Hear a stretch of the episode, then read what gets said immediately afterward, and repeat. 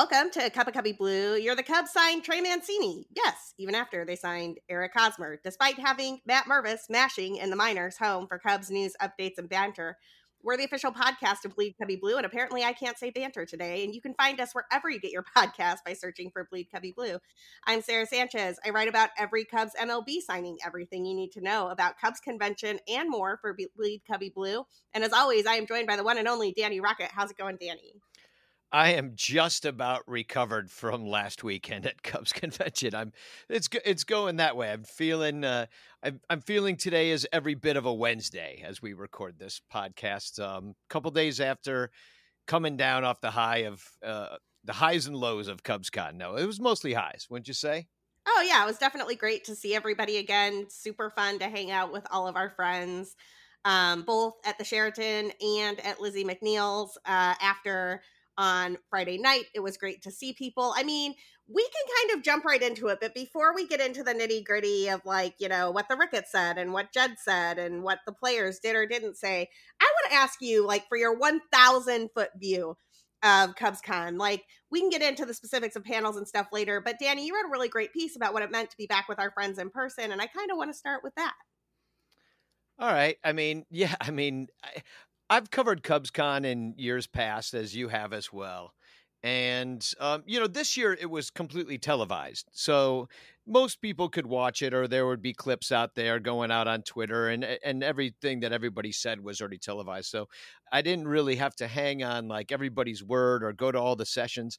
I just enjoyed being back with all the people that I've met over the past decade or more uh, going to Wrigley Field a lot, um, writing about the Cubs, traveling with the team, meeting people all over the the world at this point um, that are related to the Cubs. Like even the the I got the the wedding photographer slash DJ for my wedding through a Twitter Cubs follow. You know, so it's like you know, there's just been a lot of people that I've intersected with, and a lot of them were there at Cubs convention, like you mentioned, Lizzie McNeil's, and um, it, uh, my friend Corey Furlong Venmo, Venmoed me to Venmoed me easy for me to say Venmoed me a hundred bucks to buy um, a round or two at Lizzie's for whoever was around. I bought two rounds for whoever was around. Unfortunately, that's all that gets you at Lizzie McNeil's is like, you know, 10, 12, 13 drinks, something like that. But, you know, we just, eh, it was just nice to see everybody singing with John Benedek, the Cubs organist, and um, Josh, of course, uh, that we're singing along with them. Just, I mean, Joe from Obvious Shirts, hanging out with him, saying hi. Miguel um, and uh, Noah and Jorge from the Spanish language broadcast that I've been friends with over the that I've become friends with over the this past year. Seeing them, there's just too many people to mention. Cubs Harry karaoke, you know, I mean, it's just I just had a good time. I didn't. I went to one session. I went to Ian Happ's podcast. That's it. And I felt like I missed nothing. Like I had my own time. I just stood in the lobby and talked to people. Um, Bleacher Jeff was signing autographs. Like it was just good to be around every Jeremiah Poprocki, the Cubs' new announcer. You know, like these are people that were like hired during COVID we didn't all get to hang out at a Cubs convention, and now it's like there's a it's passed to a new generation of like Cubs people, bloggers, and announcers. Like Cody from Chuggo, got to hang out with him. Didn't really know him before.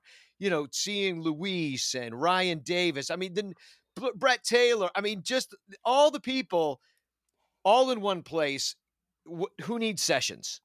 Who needs to talk to Jed Hoyer? I don't know Jed Hoyer you know, I'm there to see my friends, and I just had a wonderful time, and so that's what I wrote about. And and you too, of course. You know, I saw you at the thing, but um, yeah, I just I had a blast, and uh, thanks to everybody that said hi. And for me, I, I don't know. For me, that's what it's all about at this point, because the baseball. I mean, you let now we can get into the sessions, unless you want to add on to what I said about our friends. No, no, I think that that's right. I mean, the the friends is the most important part. I, I think about this Cubs community a lot, and I, yes, totally agree. Thank you to everyone who said hi. A few of you came up and said hi. Some of you took selfies. Some of you just wanted to chit chat a little bit. Uh, it was amazing. I enjoyed meeting every single person. I'm really sorry about the handful of people who were ch- I was chatting with in DMs and stuff who I wasn't. Able to catch up with during the convention. We'll definitely do it next year. Um, the people are the best part, right? Like it, it's the best to hang out with Evan and Brett, and like we were having this conversation about, yeah, like apparently Aramis Ramirez's last at bat was in the 2015 wild card game against the Cubs against Jake Arrieta. And none of us have any memory of this. We're fairly certain it's like that that Sinbad movie Shazam or like the Berenstein Berenstain Bears thing that like everybody remembers differently. We're like, there is no way all of us forgot Aramis Ramirez's last at bat against Jake Arrieta in that wild card game. There's just no way. And we were having such a fun time chatting about that. And there are oh, there are only a handful of people in the world who would appreciate what that conversation and what that at bat and all of us not remembering it would mean to all of us and it was it was just a lot of fun and i love being around our people and i, I that's actually a really nice segue uh, in my opinion to the panels that i wanted to talk about which were specific the two panels i wrote about the family panel and the jed hoyer panel because i think that sometimes this front office and ownership group is disconnected from the fans and what the fans love about this team in their quest to put together like the baseball players they treat as widgets to eke out like 0.04 war more at this platoon of some guy we never heard of with some other guy we never heard of. And i and i found that disconnect to be prevalent in like every question that was asked of the ownership group every question that was asked of the front office panel. So let's start with the ownership group because and, and i want to give props to the cubs for a couple of things here. One and I wrote about this, so it's in my pieces. If you want to go back and read those, those are still up at Bleed Cubby Blue. Um, one, props to the Cubs for having convention at all. Like there are a lot of teams out there, and and to everyone who has DM'd me on Twitter or just replied to me on Twitter about this, who canceled their fan fests altogether. Together, the White Sox are not having Sox Fest this year. The you know there are teams out there where fans haven't talked to their owners in years. so I recognize and, and appreciate that the Cubs showed up. The Ricketts took the stage on Saturday morning and the microphones were on for people to ask them questions. They got a bunch of questions about like why isn't Sammy Sosa back in the fold and they they took all of those questions, right? Yeah. And like whether you liked the answer or not is kind of irrelevant. Like they took the questions and that is important in and of itself. So props to the Cubs for taking the questions. And also, you know, fans don't like the sports book that is going up outside Wrigley Field. They don't like the fact that Sammy Sosa has not been welcomed back to this team for so long. They don't understand how a team that prints money can't sign big market deals. And Danny, I don't know that we got satisfactory answers to any of those questions this weekend. No, no, they just they'll they have been telling you what they're doing this entire time. It's the fan base that doesn't want to listen to it because they because they don't understand why they would operate in the fashion that they're operating. Like they would love to be the Rays and they want to operate that way, like you said, like eke out the point four war. Eh, you know, I, I looked it up today in probably a prelude to a conversation we're going to have on this show about Trey Mancini, Eric Hosmer platoon. And I'm like, okay, you put those two guys together in some sort of weird alchemy, and I guess you get the war of Anthony Rizzo, but it takes double the at bats, or it takes like you know, so you know, so I don't know what the what this mad scientists uh, war alchemy they're trying to create, but it's not that entertaining to fans. Like Trey Mancini's going to come to the Cubs, Eric Hosmer is going to come to the Cubs. Maybe they do something to get us all to like them and show up and be like, get a sell it, buy a jersey or something. But I'm kind of doubtful. You know, these are shorter deals. These are, I mean, in Hosmer's case, it, they'd probably, if he didn't work out, they'd just probably just get rid of him in, in June or something, you know? But like, just because he's cheap. But yeah, it, eh, eh, the fans, they, Boog said something about it. I read it in your piece about they want the band back together, and that struck me. That really struck me. I want to talk about that Boog quote because mad props to Boog Sciambi for getting it. Like, I know that there has been some consternation in Cubs land that like Boog's a national guy and he's not a Cubs guy and he doesn't get it and dirt, dirt, dirt, dirt. I think Boog is starting to get it. And I remember Len kind of went through this too. Like, there was that call of a walk off early in his time with the Cubs, and everybody was like, "This isn't exciting enough." And by the end, Len totally got it, and so I, I think Boog will totally get it too. But you know, Boo. So they had different moderators for each of the panels. Um, Cole Wright moderated the Ricketts panel. Ron Coomer moderated the coaches panel, right? Like they had different moderators for all these things, like they always do. Boog Sciambi moderated the Jed Hoyer Carter Hawkins panel, and he did not let them give consultant type answers to questions that fans had that were difficult questions. And so, you know, a, fan asked about how do you let Willson Contreras go to the Cardinals, and Jed Hoyer did his classic, like, oh, you know, it was really difficult. We have great conversations with Willson, and blah, blah, blah, blah, blah. And, you know, we just couldn't come, we just couldn't see eye to eye on a deal. And, er, and like, look, as far as, you and I hear the same rumors, Danny. I don't think there was any offer made to Willson Contreras since they tried to get no, him on a team friendly no. extension in 2017. I mean, you might say hi to that dude all the time on his way to the to the clubhouse but he's you're not actually like negotiating with him or anything you're going to let him walk in free agency and i think the part of the problem that fans have with this front office is that the, the conversations to get the guys to stay the actual negotiations to get the guys to be cubs for life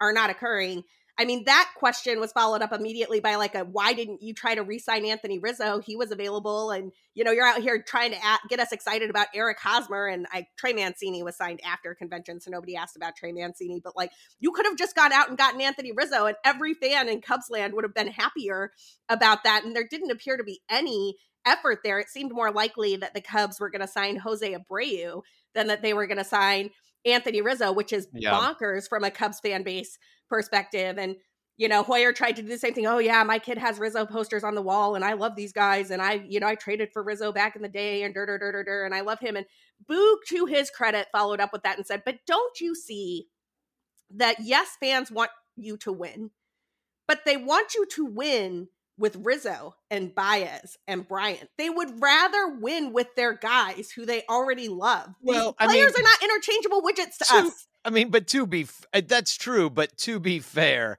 we weren't winning with those guys. Like we, we had those guys, we won with them, and then it was over. Then they their offense broke, and they fell into in love with their guys, and we all saw what happened. Now they just didn't thread the needle right, and that's fair. And you know, and I, I feel like they've admitted that. I mean, at least Theo admitted it, like at, they, on his way out the door. They did, but and here is my quibble with this, and dear God, my mentions are going to get blown up here because dudes blow up my mentions on this every time I have this conversation. It is not an all or nothing proposition. The rule isn't you either extend all of the guys or you extend none of the guys. There was a way, and there, for this team to extend a couple of guys. That's Fans. what every team is supposed to do. You know, the answer Hoyer gave on that Rizzo question, he's like, well, the Red Sox didn't bring everybody back when they won those three championships and from 2004 until like 2013. And it's like, actually, David Ortiz was on like all of those teams. Dustin Pedroia was on two of those teams. Jon Lester was on two of those teams, right? Like there were ways for them to pick one guy, Rizzo, Contreras. Schwarber. I don't all, care. Pick a guy. Said, pick one guy. Pick one guy and make him the guy. All the fans. That's all the fans asked for too. Because when we would have this conversation on the Son Ranto show, I know we've had it a million times in the stands, and, and the fans in the stands, same thing. The conversation from 2017, 2018 on until they were all gone on Blue Friday was which one of them or two of them tops will they keep? And the answer was zero. so like you know zero and, um, yeah. unbelievable! And that's and that's the one thing that nobody foresaw was the the zero uh, and so yeah it was it you're right it was one or the other and it didn't have to be that way and also it's because it's an entertainment and i think that's what we're talking about here it's it's beyond the widget thing. First of all anthony rizzo you keep him at first base i'm not saying you win last year but maybe you're doing something this year with Anthony Rizzo at first base, and you're not messing around with uh, Trey Has Hasmini or whatever we're doing now. When especially when you've got Mash Mervis, which that's got half the Cub fans uh, scratching their head because they want to see what he can do at the major league level. Well, now I don't know. There's no room. I mean, Trey maybe... Hasmini is my favorite player mashup name. Yeah, Trey, the Trey Hasmini. Hasmini show. That might be the that might be the episode name.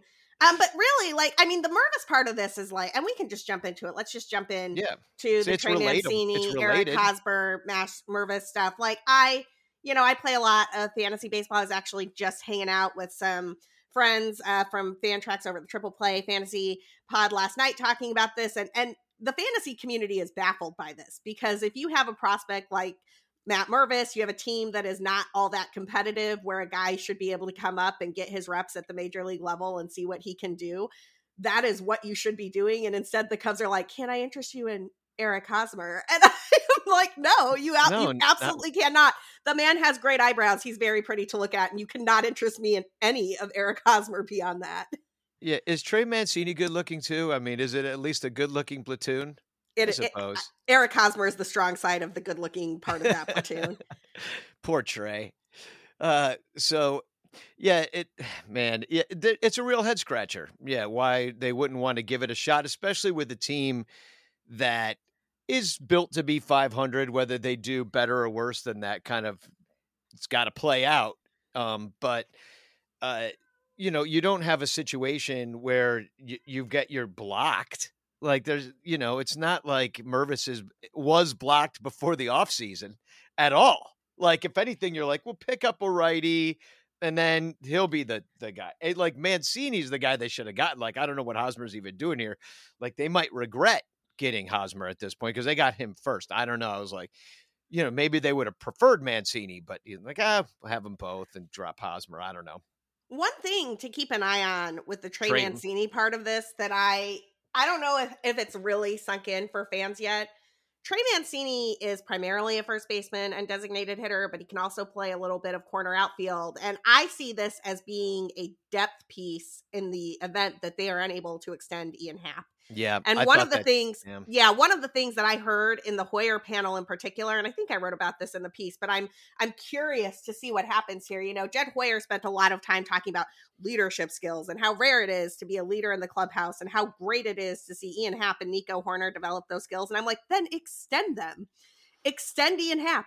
Extend Nico Hoerner. Where are the extensions for these guys? If they've got such great leadership skills, shouldn't you be trying to lock them up? And I am not like, look, maybe they're just so close to the vest over there that nothing leaks out and you know we're going to find out about an Ian Happ extension right before the season and we're all going to be really happy about it but I'm not hearing any rumors about that are you Yeah, a little bit. I mean, didn't Bleacher Nation have a piece on it or something like that? I think I saw something going was, a, around. was that on about Cubs have- actual front office rumor well, it said here's the headline, and Bleacher really, Nation drives me nuts because they do the thing where they're like people are saying and honestly a lot of times and and i love my friends at bleacher nation so Yeah. like no shade we've had this out on twitter before like this is not shade they know i think this like they'll do the thing where some national writer will speculate that the cubs should try to extend ian happ and they'll turn that into a rumor that says there are rumors the cubs are trying to extend ian happ and it's like yeah i guess technically the rumor exists but it's not coming from inside the house Well, so i don't care It says um,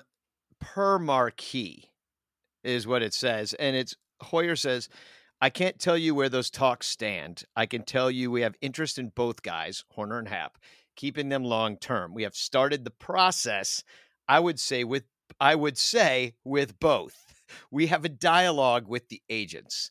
So in other words, we have their phone numbers. We texted them and we're like, you know, they're in the process that they cannot Okay. reveal. You know, they have meetings. So I don't know. I mean, but here's the thing. It's the same thing with like uh Bryant was that they, they give Kaplan, they tell him we absolutely offered him two hundred million dollars and this big extension, and he didn't take it. And this and Bryant's representative said we never saw an actual offer. So if you're having conversations, that is different from here's the contract that we are offering you. Take it or leave it.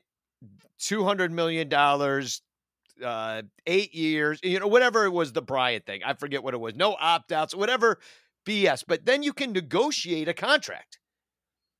It's not just like, hey, would he uh, maybe do like, I don't know, 210? Like, what are you thinking about opt outs? Okay, wait, I, wait, hold on. My lunch is here. I got to go. I'll call you back. You know, it's like, is that, that's not an offer.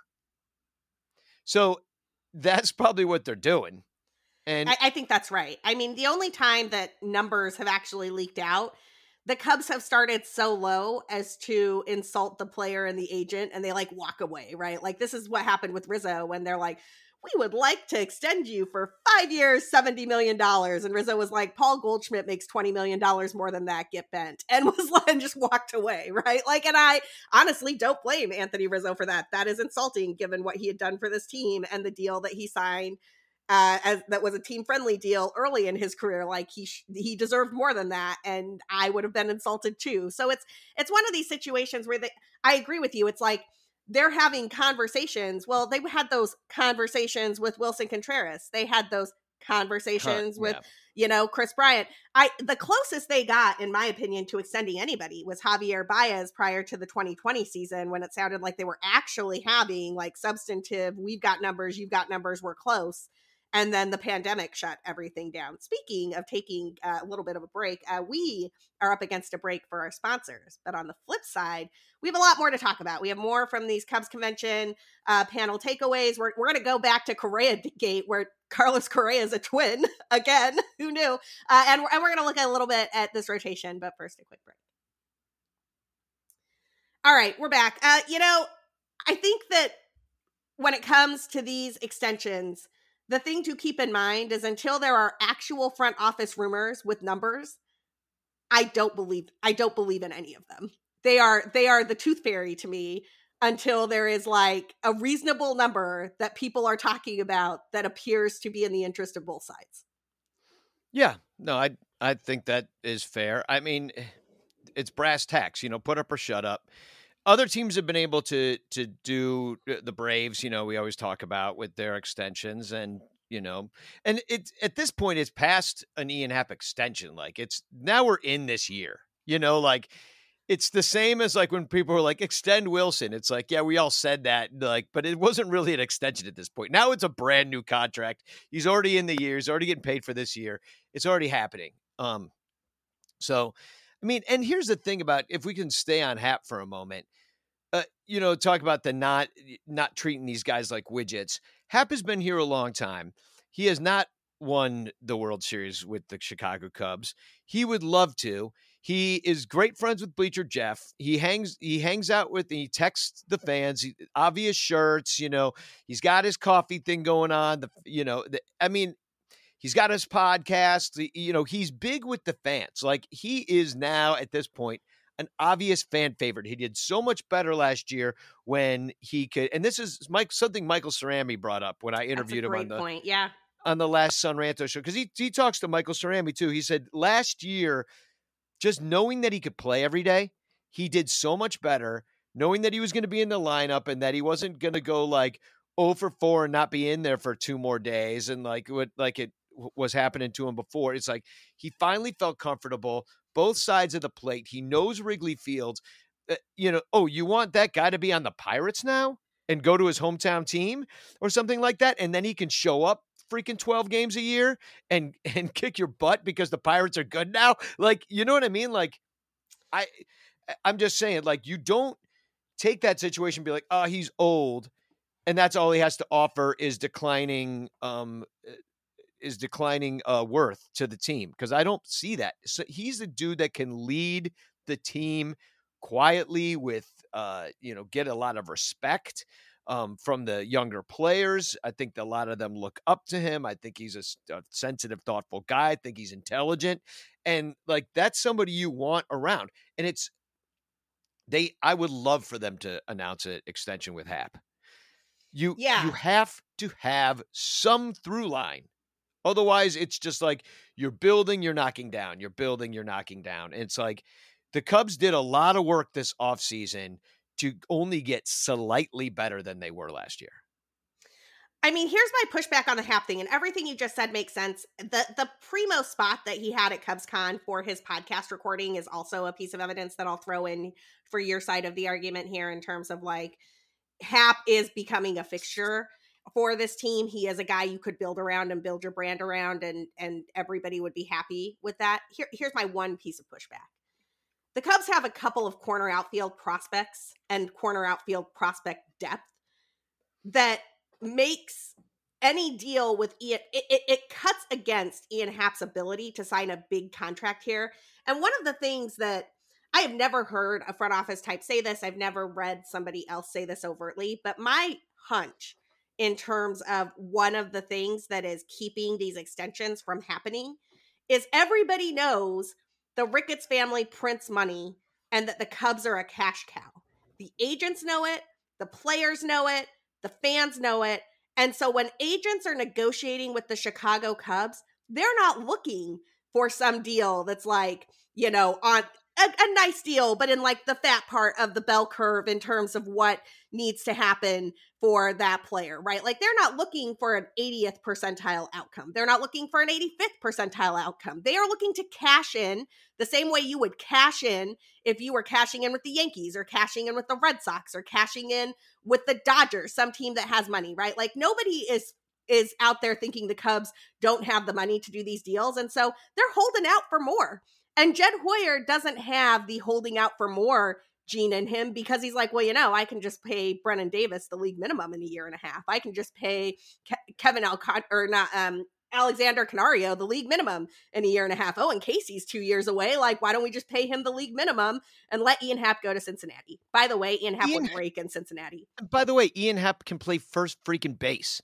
And by the way, Ian Happ came up as a second baseman. And by the way, there's a DH in the major leagues right now. Oh, and you know, like I'm with you, Danny. I'm just like play. I'm playing devil's advocate here. And plus, like, here's the thing: Ian Happ is not going to cost you what some of these super crazy contracts are going to cost you, like what your Xander Bogaerts is getting, like what your Trea Turner's getting. He's not going to cost that much. He is a corner outfielder. I mean, you know, he's he's going to get Andrew Benintendi numbers. You know, like that's what he's going to get, like from the White Sox, like maybe a little bit more, but I mean. By the I, way, I'm just saying how- he's not going to cost you a million dollars, and he's also a verse. He played center. You know, like he poorly, can play all Danny. He, he he played center poorly. Like the reason well, yeah. Cody Bellinger is here is because the Cubs do not have a real center fielder. Can we can we pause on the Andrew Benintendi thing though? Because like we talk about woe is the state of the the finances on the north side of Chicago. Why can't they do a big deal? It blows my mind that the Andrew Benintendi deal is the largest contract the White Sox have ever signed. Like that is pathetic. yeah, it's pathetic. I mean, no, it, Chicago baseball is is not it's we deserve better. We all deserve better, and I'm I'm even to the Sox fans that are listening right now.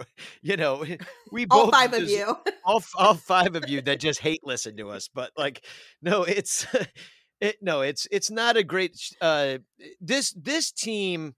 Now I don't know. I, the the Cubs had so many holes to fill going into this offseason that did they improve the team and get real major league talent to come and play on the north side? Absolutely. Was it enough to win the Central? Only if the other teams suck more. And that's the only way it's gonna. It, you're not gonna win the Central, but you you might sneak into it. But th- but you're not getting a wild card unless it's that third wild card and like you had some fluky wins and you got 85 wins and just eh, you know it could happen. But it's all this like fringe. It's very fringy. It's very on the we're we're a middling team. Vegas certainly doesn't like us. Vegas has us as tenth worst. So like, hey, that's a, that's in the 67th percentile, Danny. 69th percentile. Um, nice. No, let me let me, I want to I want to piggyback off that with a couple of things. You're absolutely Please. right. This team got itself to a position where they can hang around and be pesky if everything breaks right and the Cardinals or Brewers falter. They are not a team that is going to like, ooh, they're going to come out 13 and 3 and just like blow the doors off the NL Central. Like that is not this team. And if that's what you're expecting come April, it's going to be a really long season for you. I heard uh Steve Phillips, who is in my Tout Wars league um, on MLB Network yesterday or the day before talking about the Chicago Cubs. And I almost recorded the clip and shared it on Twitter because I thought it was so perfect about the state of this team. You should definitely go back and watch it. It was on Hot Stove. And he said, Look, the Cubs had a nice offseason they added guys who make this team better. Eric Hosmer and Trey Mancini and like whatever that platoon is at first base, like that makes the team better. Like Cody Bellinger's defense in center field makes the team better. Dansby Swanson and Nico defensively up the middle makes the team better.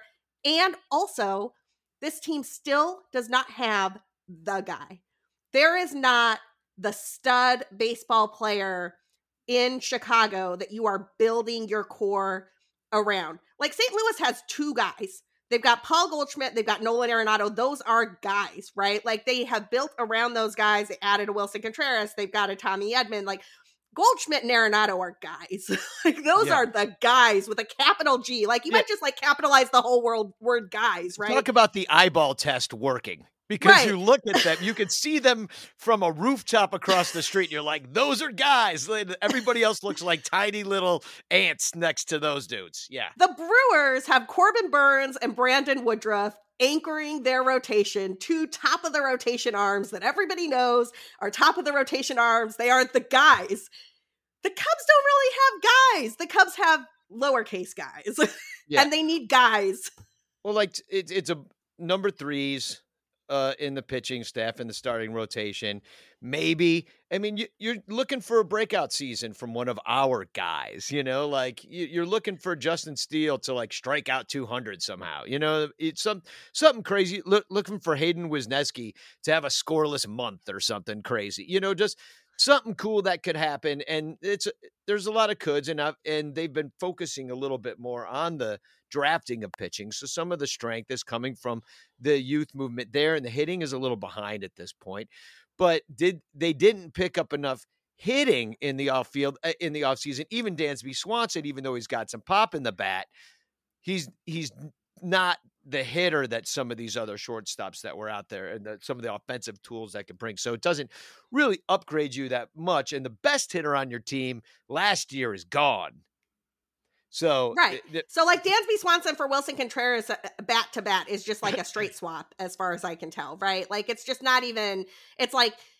And, and and this is the thing and, and look i get that everything i'm saying is very non-scientific right now and i'm usually the stats girl so i apologize people are like sarah where's the wrc plus? But like backing up these numbers you're just asserting like capital g guys is a thing. But listen to me Xander Bogaerts is a guy. Like Xander Bogaerts is a dude that can anchor your lineup. And it sounds well, like the Cubs were having numbers. conversations with Xander Bogaerts. Well, and look, somebody's going to come at me and say Dansby had a night better season than Xander last season, and that is true. It is the one time that Dansby Swanson has had a better season than Xander Bogaerts, and good timing on his part. He did it in his walk year, but nobody believes that over the course of the next five years Dansby Swanson is going to put up the same amount of wins above replacement as Xander Bogaerts is going to put up over that same time period. They are one of those guys is a guy, and one of those guys is a dude, and those are not the same thing.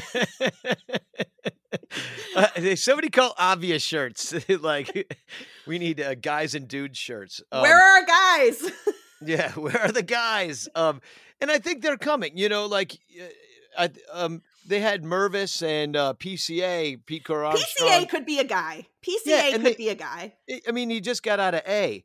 So, but he, he they were at obvious shirts. So, you know, hopefully they're still around obvious shirts in three years when they're actually on the Cubs.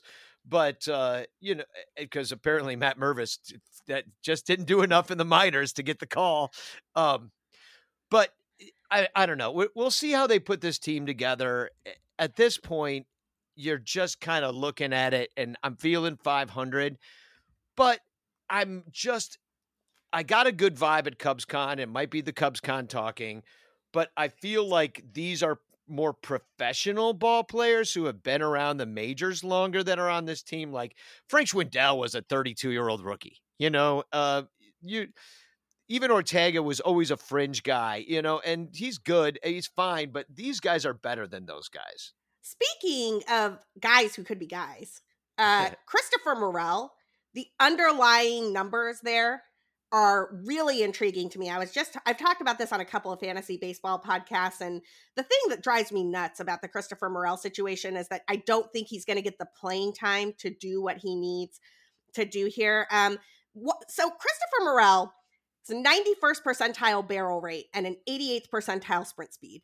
Those are absurd numbers. His arm strength is also like 96th or 97th percentile. Like the tools are raw and they're loud and they're impressive. The guys who are in that conversation in Major League Baseball, the names jump off the page. It's like Julio Rodriguez, Byron Buxton, Teoscar Hernandez. Those are guys, right? Christopher Morel has the tools to be a guy, but I don't know that he's going to get the playing time because he's going to have to fight Patrick Wisdom for playing time at third base. And then we've got Jed Hoyer at CubsCon saying, and this killed me, Danny, that Nick Madrigal is going to get reps at third.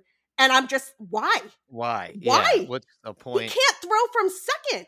You want him to throw across the diamond? That doesn't increase his trade value. That makes you look like a fool. Yeah. No, that it's frustrating to even think about Nick Madrigal on the team. Uh I I mean, I don't know what the I don't know what their plan is. They've got they've got all these like backup second basemen at this. And uh Well, and you- one of them, Christopher Morel, is 23 years old and has really loud tools.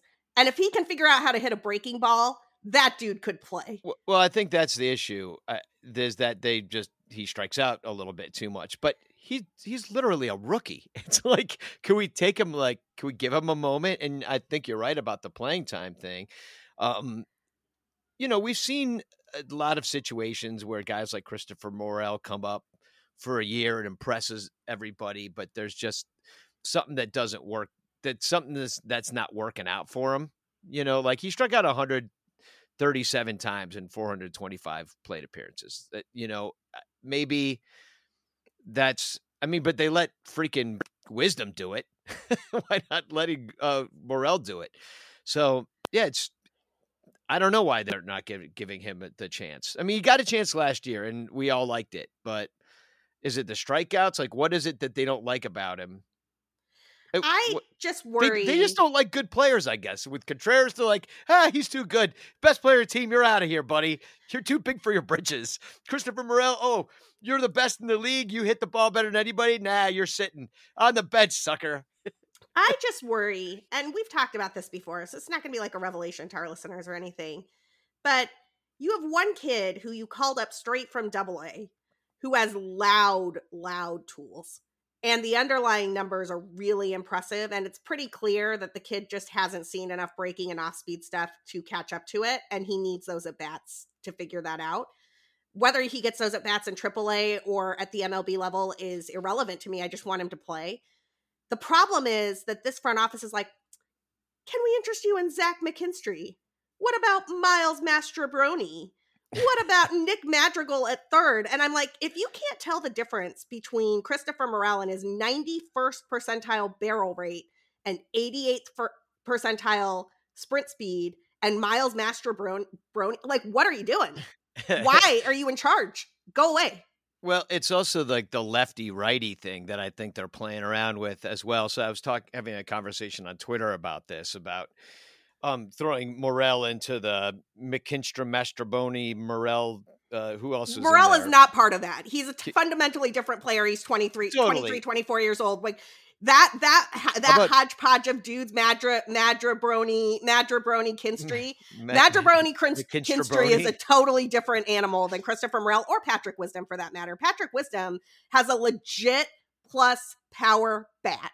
The dude put up a 220 ISO last year. He put up a 268 ISO the year before. That is crushing the baseball. There's something that they like about McKinstry. They certainly let him play during fall training last year quite a bit. He got a lot of starts, and we saw a lot of them. it, man. I He ended up hitting five home runs in that in that span. He didn't because what it was he only up for like the last two months? What was that trade? What was the McKinstry Hold on a trade? second. You know what? I'm. It, it was for um Chris Martin, the Coldplay reliever. Oh the yeah, the Dodgers. cold. Yeah, that's Give right. me one second here because I am just gonna. I- I've not done a deep dive on Zach McKinstry because Well, frankly, I, I like mean, yeah, I mean, he's not on you the were- team. You exactly. I mean, Um, let me let me just like roll out some numbers here because I just told you where Christopher Morel lives in those barrel rate numbers, those types of things. It doesn't actually look um, like McKinstry had enough playing time to really get comparative barrel rate numbers or whatnot from Baseball Savant, but his sprint speed is 77th percentile as opposed to uh, Morel's 88th. His arm strength is 67th percentile as opposed to whatever high 90s number I threw out for Christopher Morel. And he had five total barrels last year for a barrel per, barrel percentage of 4.3%, whereas Christopher Morel had one second, my internet is working. Live radio people live radio. Like me searching on the internet is is very very compelling podcasting. Well i mean christopher morel and his 91 percentile barrel rate he had 33 barrels for a 13.4 barrel percent. Like the difference between a guy who hits a barrel 4% of the time and a guy who hits a barrel 13.4% of the time is those are not the same thing. No. And I'm I'm looking at his minor league numbers just to see what they're seeing in him. First of all, he's 27 years old, not 23. And uh se- second of all, he really does do quite well. Like AAA with the Dodgers. He has an OPS of 904. Um quad A guy. He's Matt Szczur. Danny. Yeah, not a lot of pop in the bat. Like his number one year, he had 19 home runs in 2019, and that was like double what he ever had before. But maybe they were using that crazy baseball down there in 2019. They were. The, the they Super were using Ball. that is that Yeah. is the crazy baseball, and I'm pretty sure the Dodgers play in the division, like the West Division or whatever of AAA, which Right. is is notorious for having really inflated numbers because they're playing. All of those Western ballparks have thinner air. Uh, is the shortest way that I can is the best way I can shorthand this, which is why like Gavin Lux, for example, put up these huge power numbers in AAA and then came to the majors and was not that guy. And it's because he was playing in like Albuquerque and stuff. And like Yeah, when you play in right, it's- Albuquerque, you mash the baseball. You're talking about the Pacific Coast League, and then he was also, eh, yeah, he had an OPS of 1.174 over there. So yeah, he he loved Oklahoma City. Let me tell you. But um, it, yeah, so maybe this is like one of those like triple four A guys that you know they just think that there's just something they can fix, and then he's going to be mash. I'm like, but he's 27 already. I mean, what are you? What are we doing here? Um, maybe that's good that you're older. You fill out. You're just more of a, a guy at that point. But you know, Christopher Little Morel, G guy, little G guy. yeah, ex- exactly. I mean, but then you, why are you adding like Mastrobuoni to the list of all these? I mean, n- not all these guys are going to make the team, too. And then what the hell about David Bote? They just went gave him millions of dollars and then released him to to just go play in Iowa. I guess as he's just like the richest man on the Iowa Cubs for the next few years, and and we'll see him again if somebody gets hurt. Like I guess that's what it is. I mean, David Bo- God, of all the, the Cubs did not extend anyone except Kyle Hendricks and David Bote. David great, Bote. job. Um, David Bote's an interesting case because David Bote has more upside to my mind than what Zach McKinstry did. I'm not gonna lie. Like Bote had a great glove that could play at third base or second base. He was really like known for his defense and how he took grounders, his throwing arm, those types of things. He demonstrated enough power. I, I think also in 2019, if I'm not mistaken, 2018, 2019, uh, when the ball was a little bit more juiced, that the Cubs decided to take a chance there. And then injuries and whatever he did to his shoulder sliding into that base, um, he just hasn't been able to get it back pretty much at all. And like, look, I'm okay with the Cubs extending David Bote. Like, take a chance on a guy like that. You didn't spend that much money. David Bote gets some money and he'll be fine sometime in the future. He'll probably come back to Cubs cons for years and we'll get to see him and go, Yay, David Bote hit that grand slam that one time and it was great. Um, but please be able to understand the difference between McKinstry, Madrigal, Mastrobuoni, whatever that Bannon guy name guy's name is, and Christopher Morel. Like Christopher Morel, and, and honestly, if you can't tell the difference and you're not going to give Morel the playing time he needs to work out the issues that he has, just trade him.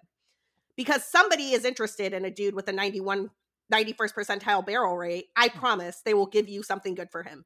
Almost kind of reminds me of like Jeimer Candelario in a way, and eh, you know, ended up on the being a starter on the Tigers and doing okay. Like, I don't think Jeimer Candelario ever put up numbers like what Morel. no, I don't think so either. But it just kind of, it, you know, but somebody that came up. Talk about Junior Lake. Like, I always kind of want to compare everybody to Junior Lake about a guy that comes up and just like hits hits a ton, and then they find the hole in his swing, and then he bats two hundred forever, and maybe we'll hit you eight bombs. You know, like.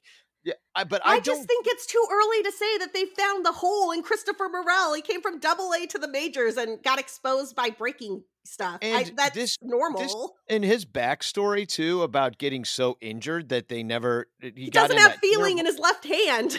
Yeah, they maybe that's why it's like it's a Correa type. The doctors said they're like, we don't know how he's doing it. It's like a rookie of the year situation that you know he the doctors made him stronger after you know, the accident. But he here's a man who's with who's worked his way back from some incredible adversity.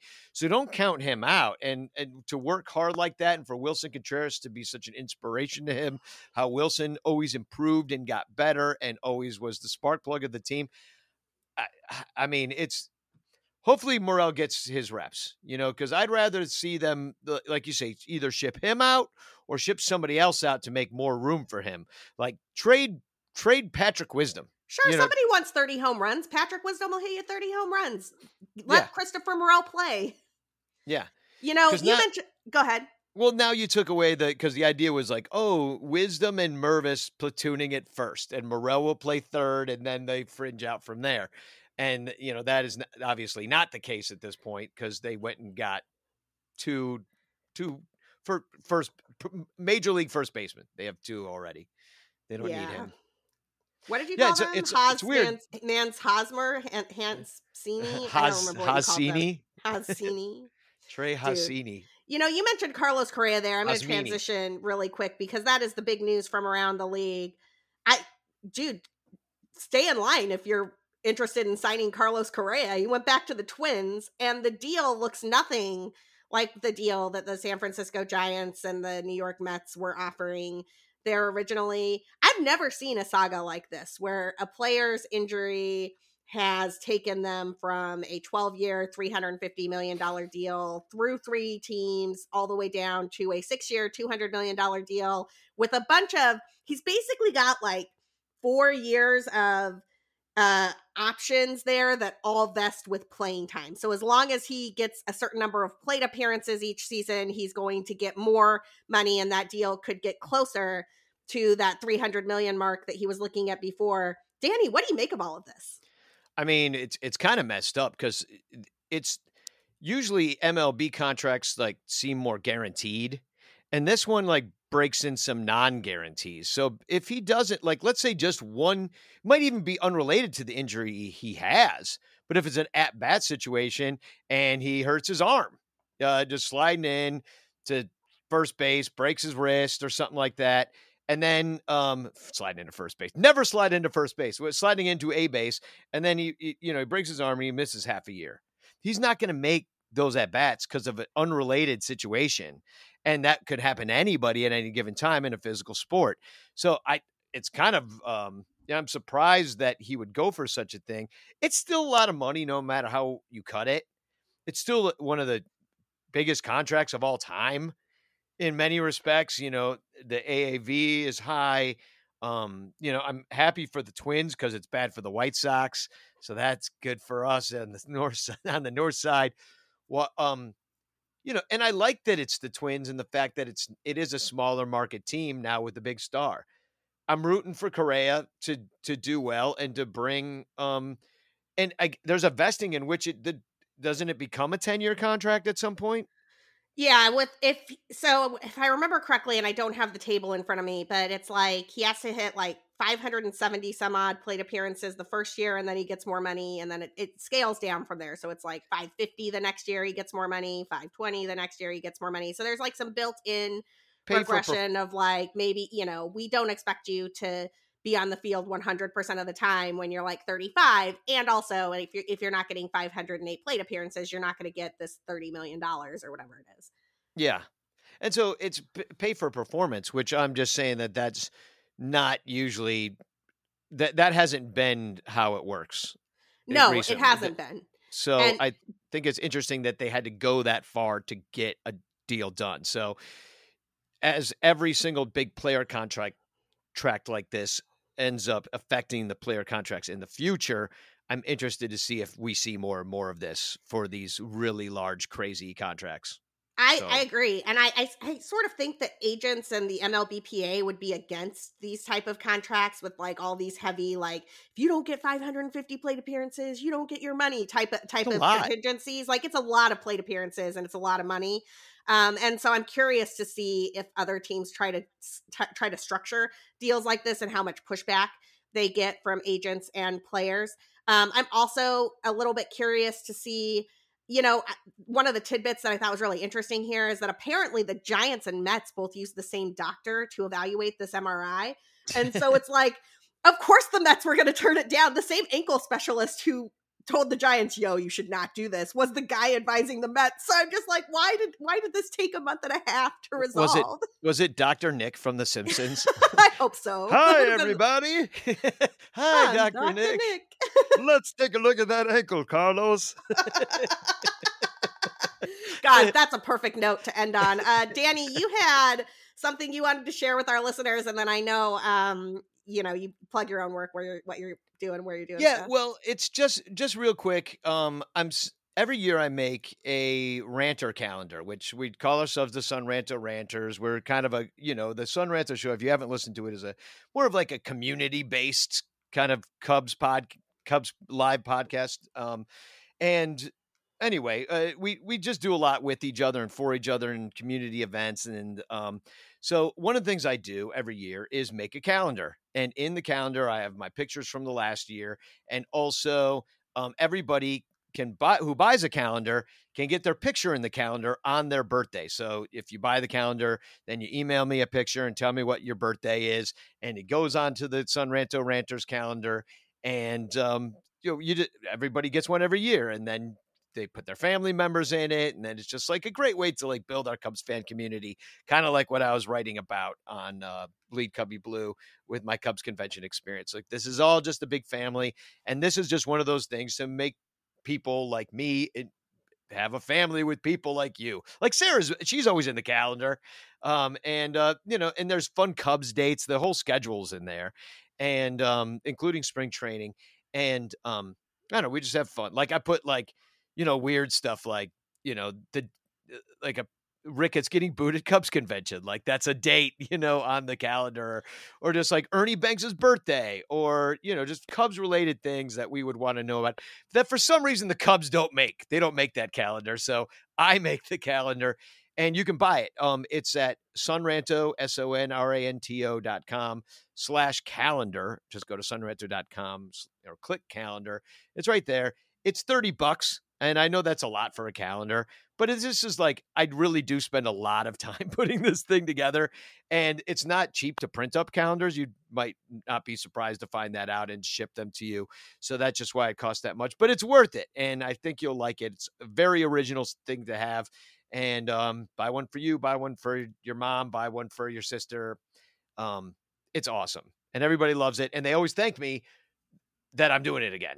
So yeah, I love the calendar. Uh, I have been in the calendar and I've gotten a calendar each year and I will get one this year too. So um, definitely take Danny up on that. It's it's a fun calendar and you'll see a lot of people like if you're a big Cubs tweeter or you follow the Cubs communities or you're just on BCB a lot, you'll see a lot of people who you know from comment sections and who you've interacted with who are in the calendar and then you'll know their birthdays and you can tell them all happy birthday.